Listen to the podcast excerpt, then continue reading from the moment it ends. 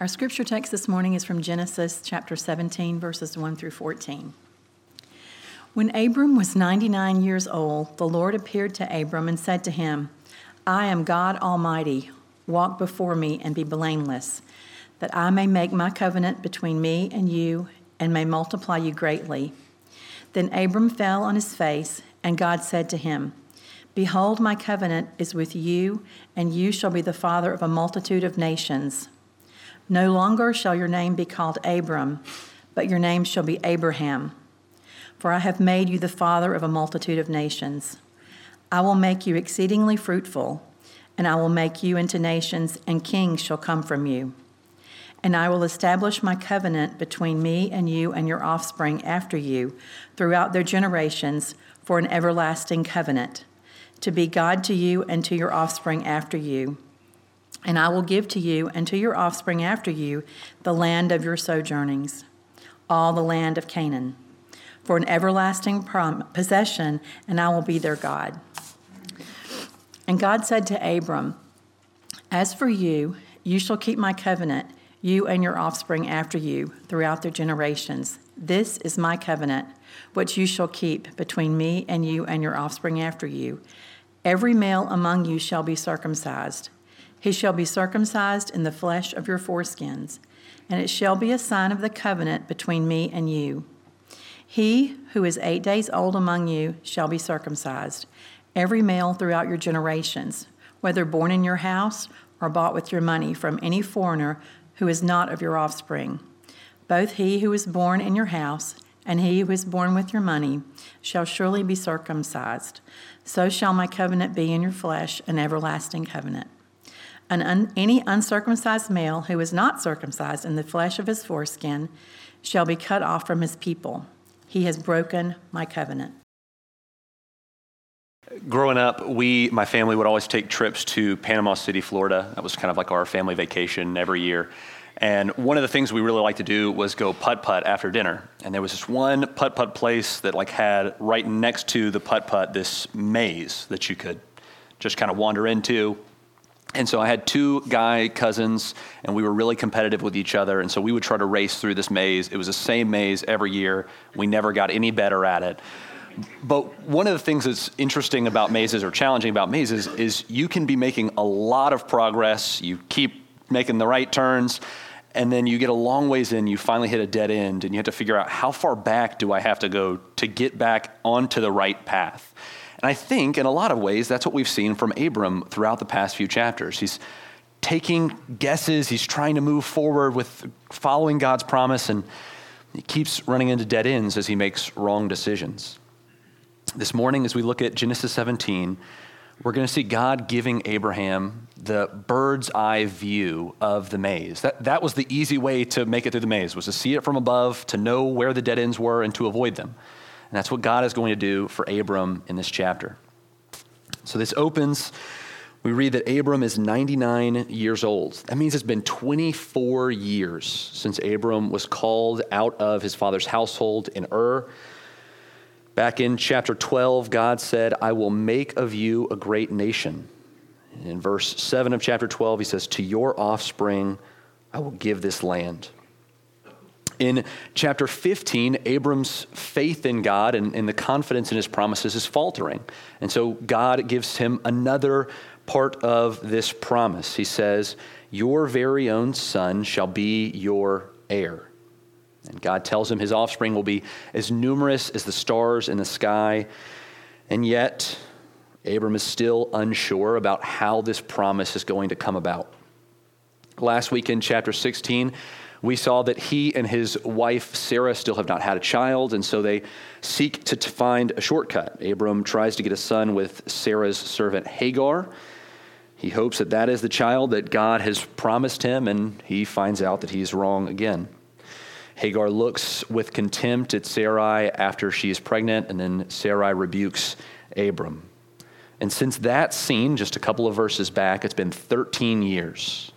Ishmael is growing up. He's 13, he's about to uh, enter into manhood, and they're still waiting. Is this, is this the reason that you called me out of my father's household? You, you've made me these promises. Is this all that I'm going to receive?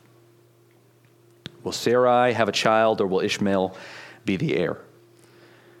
Now, I think these are probably the questions swirling in Abram's head as he's been waiting now for over a decade. We, we've got no record that he's heard anything else from God in the past 13 years.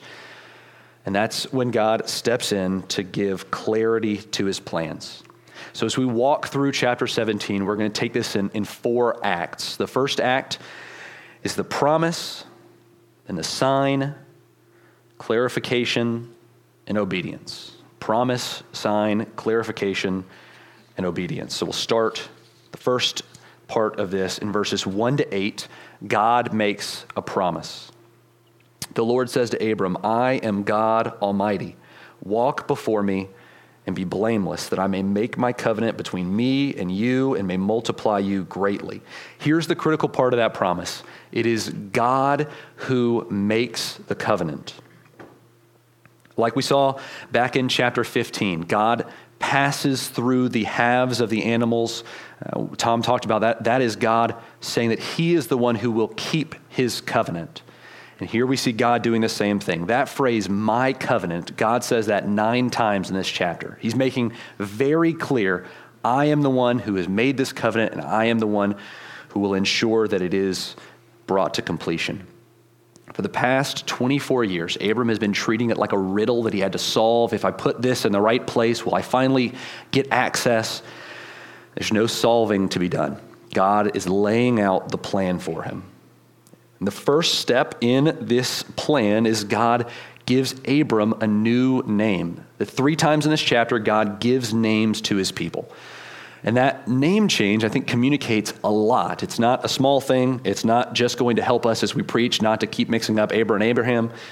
It's communicating two specific things. First, changing Abram's name to Abraham communicates God's authority and his faithfulness.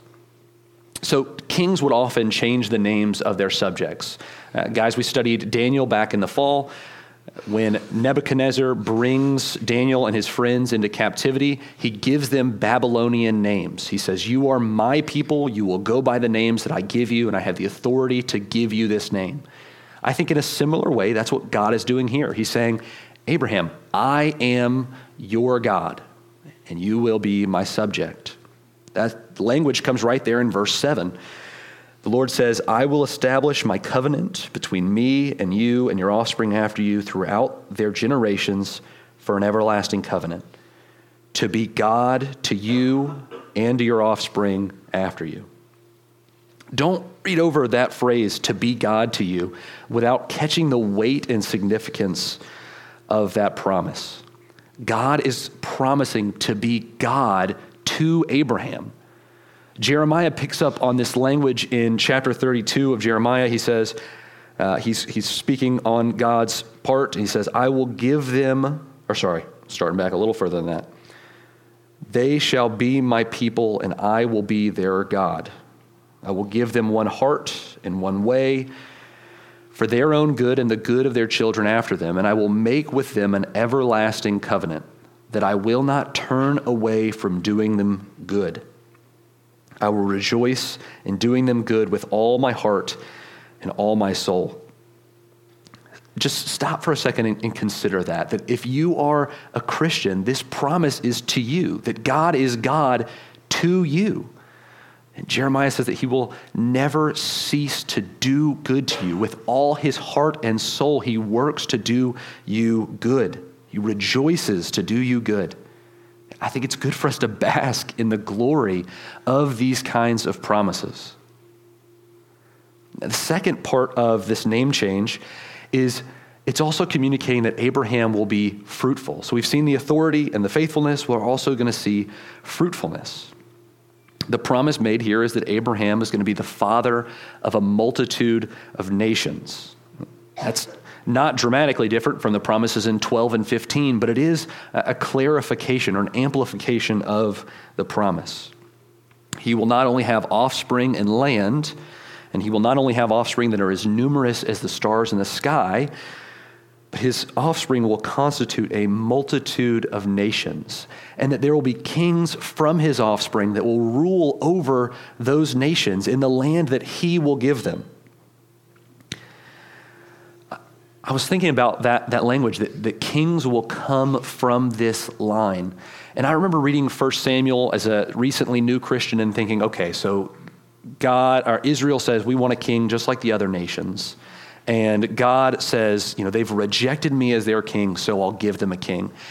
And it always sort of seemed like that was God's backup plan. Like God was, okay, fine, if you don't want me to be king, we'll find somebody else for a while and we'll get back to this. But right here, it's in Genesis 17. God always promised that he would give kings to the nations. We see that first in David, who is of the line of Abraham when he ascends to the throne, but this culminates ultimately in, in Jesus, the, the Messiah who after rising from the dead, ascends and is seated on a throne to reign as king forever. That promise is made thousands of years before Jesus' birth, and yet Jesus is the one through whom it is finally and ultimately fulfilled that there would be a king on the throne from Abraham's descendants. And I think if, if you think about those two parts of this name change, that's a really big promise that God is giving to Abraham. It's been a long time of waiting, a long delay. Sarah and he are increasing in age. I think it's reasonable that he would be thinking, it's going to be really hard for this promise to come true. And particularly based on the last four chapters that we've read, there's no reason that he should think that he would be able to figure this out on his own. He's constantly been guessing and shooting in the wrong direction. So, what is it that God is doing here? I think when God is making this promise, he's making it clear, and this delay is making it clear that this promise will only be fulfilled by God. How does he identify himself back in verse 1? He is God Almighty. El Shaddai. There's not a, uh, the, the, the fact that they would have had a child even when Sarai was 65, back when they were in Ur, would have been shocking. She's now almost 90. This is miraculous to even expect that a child could come. But Abraham has good reason to believe this promise because God isn't the semi or sort of mighty God. He is the almighty God, the one who has all power and the one who can and always will accomplish his promises. I think the question for us is if we also believe that's true in our lives. So when Jesus says, Cast all your anxieties on me, do we really trust that he can carry that load? I mean, we, we, we all carry a lot. Can God really care for us? And when Jesus says, I will be with you to the end of the age, do we really feel that? Do we, do we constantly know God is with me even now in whatever joy or sorrow I'm experiencing? As Ray prayed, that, that's why we sing songs like It Is Well. So that if Satan is assaulting us or we're going through trial after trial after trial, we don't have to falter in our faith of God because we know Christ has shed his own blood for our souls. And so we can sing, It is well, regardless of the circumstances. We know that an almighty, sovereign, and loving God cares for us. So we sing in loud voices. And that's the first step of, of this process. We see God's promise of what he will do. In the second act, God tells Abraham what he shall do. So you see that phrase right there in verse 9. As for you. That brings us to the second part, the sign of the covenant, which is circumcision. In verse 10, God says, This is my covenant which you shall keep between me and you and your offspring after you. Every male, every male among you shall be circumcised. Verse 12, he continues, He who is eight days old among you shall be circumcised. And then he says that this covenant is to be kept throughout the generations as an everlasting covenant, to always be done so long as they are children of Abraham and this covenant is lasting. I think it's a good question to ask why circumcision? And why eight days? Like God, God could have chosen this sign to be any number of things. But circumcision is a pretty specific thing that God chooses to use as the sign of this covenant. I think that is intentional. I think if you think about the promises that God has made to give him offspring. That back in Genesis 3, that it's the seed of the woman that will crush the head of the serpent. And Abram picks that up in Genesis 12. It'll be his offspring that will be these kings and rulers. It would make sense that the covenant would be directly related to the way that promise will be kept. Circumcision would be a constant reminder all of, uh, for all of the generations beyond Abraham, God has made us this promise. And we are going to know that this seed will come from somebody in our generations.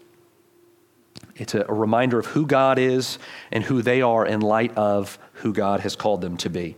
And I think the eighth day then also corresponds to a new creation. So back in Genesis 1, God creates the earth and everything in it in six days. And then the seventh day, God rests, and that's creation. But the Bible speaks consistently that there's going to be a day when there will be a new creation, something new to come. And even right here, as God is making this promise to Abraham, at the very beginning of this promise, I think he's laying the groundwork for what will be a new creation. Christ will come, he will make all things new, he will redeem all things, and that we will dwell in this new creation in perfect peace. And even while he's laying this groundwork for those who will be the children of the promise and those who will be included in the offspring of Abraham, notice that they have a responsibility as well. So Genesis 15 was very much a unilateral covenant. Actually, Rick was saying this this morning in family prayer. Genesis 15 was unilateral. God walks through the the animals, and it's He that will keep this covenant. That's true here as well. But in this case, there is something that Abraham is supposed to do also. He's, he's called to circumcise himself and his family. And that if they don't confirm the covenant, that they will be cut off from this promise. I don't think that play on words there is insignificant. If you remember back in Genesis 15, the Hebrew for the, what we would translate as to make a covenant, the Hebrew there is literally to cut a covenant. And so God is saying, if you do not cut this covenant with me, then you will be cut off from the promises and cut off from the people who are in this promise. That's why the animals are cut in half. That's why they are called to be circumcised. And so while God does open this door very wide, all those who are in Abraham's household are welcomed into this promise. There is also a boundary that's set that you must be circumcised. There's a limit to those who will be outside of this covenant. There's more to that we'll get to in a minute. But that's the first act or the second act. So verses 1 to 8 we see what God will do. Verses 9 to 14 we saw what Abraham was expected to do. And in verse 15 to 21, we see what Sarai will be called to do. And that's where we get the clarification. Now, last Sunday, Daniel mentioned that coming out of the promise in Genesis 15, Genesis 16 shows that Abram and Sarai take a shortcut. Their stumbling faith causes them to take matters into their own hands. They, they know they're supposed to have a son, so they try to do this with Abram getting with Sarai's servant Hagar. And, and honestly, as we've read through this, I've kind of been inclined to give them the benefit of the doubt. Like they, they know that there's going to be a promised son. They haven't figured out where it's coming from. And so they're, he's just trying to take his best guess. He cries out in desperation in chapter 15 that Eliezer of Damascus will be his heir. In chapter 16, he follows Sarai's plan and has a child with Hagar. And both times, it shows that the waiting on God's promise causes them to stumble. Here in chapter 17, God makes the plan crystal clear. There is no doubt left as to how he's bringing about his promise. But before he does that, notice that he also gives Sarai a new name. This is unique. This is the only woman in the Bible who is given a new name. So, right here, Sarai will now be called Sarah. Now, if you have your Bible in front of you, I think it's an interesting name change because the footnote says that both of those names mean princess. So God has changed Sarah's name from princess to princess. I think that is a little odd, but I think it's communicating, similar to Abraham's name change, both authority and fruitfulness. Authority, you are no longer just a princess, you are my princess. You are the one through whom the kings will come from my promise.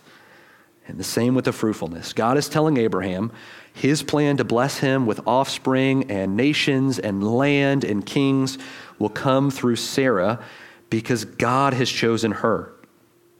That's what verse 16 says. I will bless her, and moreover, I will give you a son by her. For 24 years, Abram has just been taking shots in the dark now God is leaving no doubt. The offspring I've promised you will not come out of Damascus. It will not come from your wife's servant. It will come from your very wife, Sarah. And like we would all expect, Abraham stands up and says, I knew it all along, God. I've been going that way the whole time. Not so much.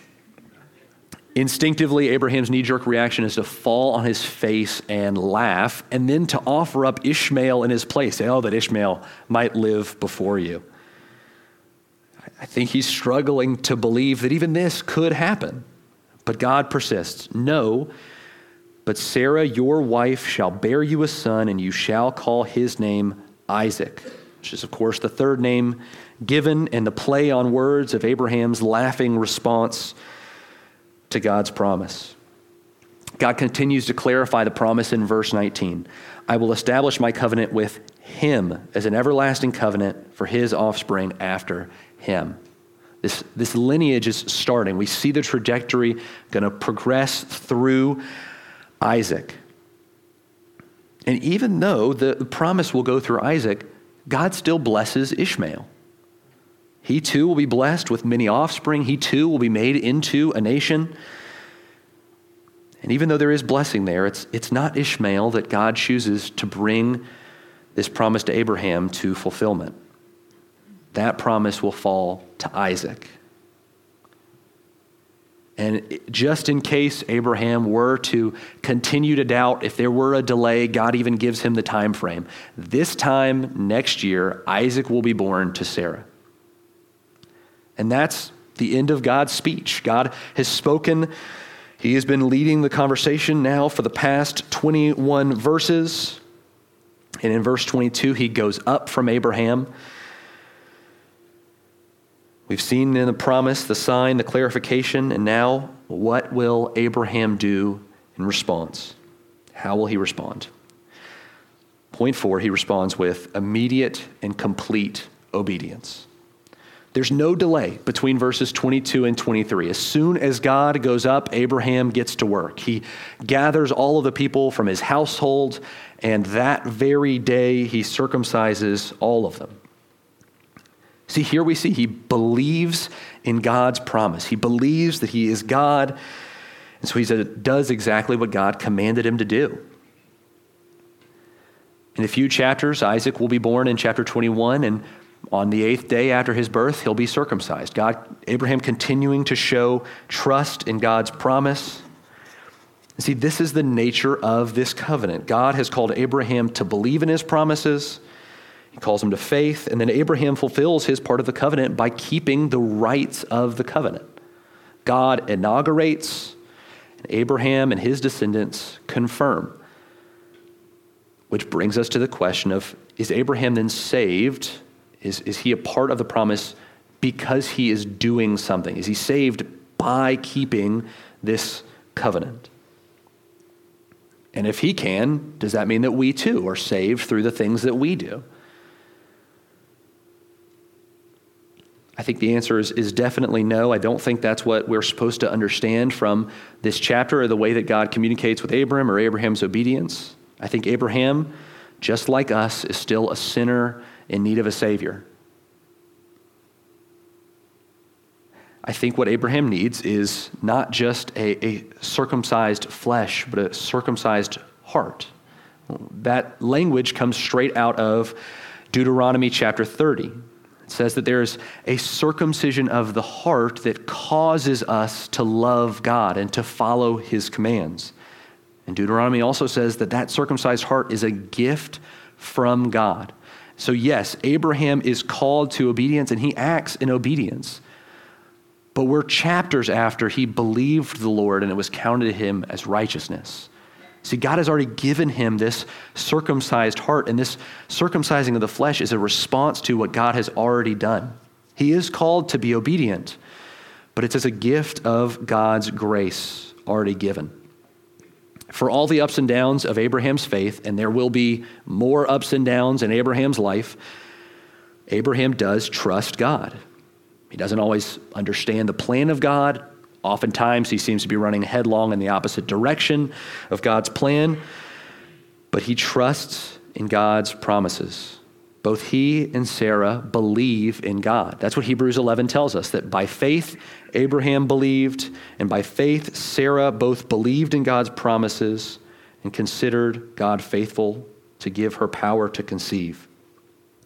The fruit of their faith is this life of obedience. Circumcision is then evidence of their faith. Now, I think this is the sticky part for most of us as Christians.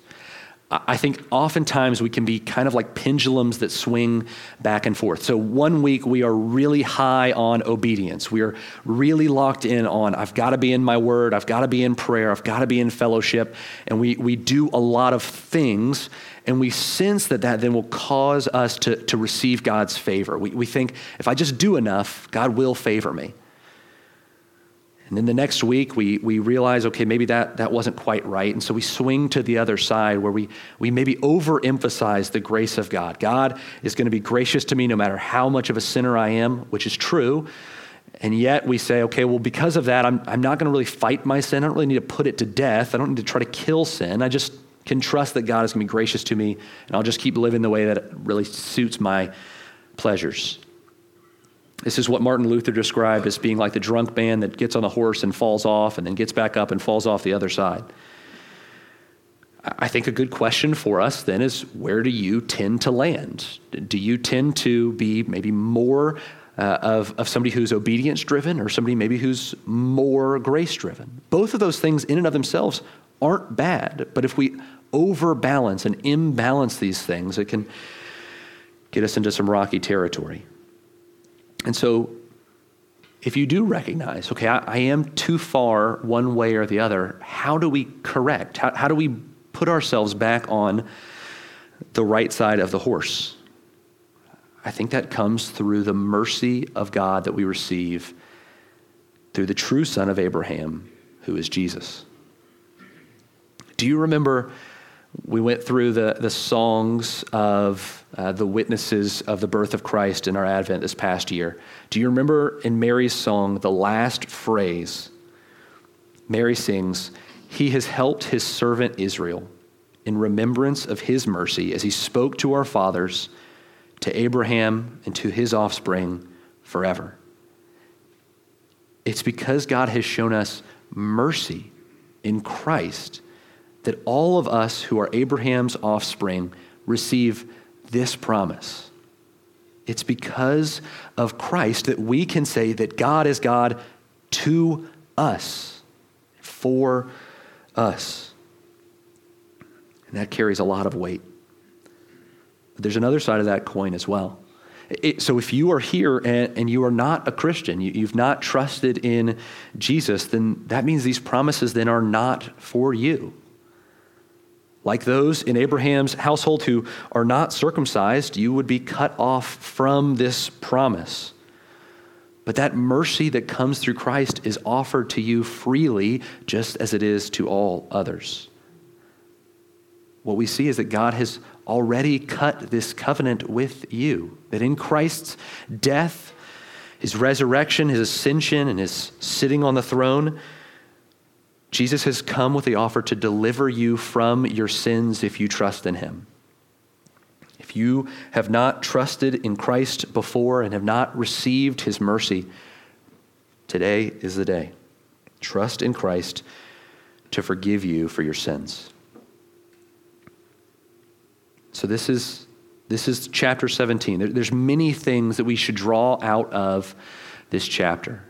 We, we see that God makes a, a sure and a perfect promise. He gives us the sign that we are to keep, that Abraham is to keep. He clarifies how this promise is going to come about, and then he calls Abraham to obedience, and we see that Abraham acts in obedience. Friends, as we yeah, as, as we have walked through this series, we've watched this promise continue to develop and we'll continue to, develop, to develop as we walk forward further and further into Isaac, to Abraham's faith with Isaac. I think this is a challenge for us. Are we going to be found faithful to keeping God's promise, trusting that He is the one who is almighty over all things? We'll take a second now, consider Christ, consider his worthiness, his mercy that he's offered to us, consider the promises that he's been faithful to keep, and I'll pray for us.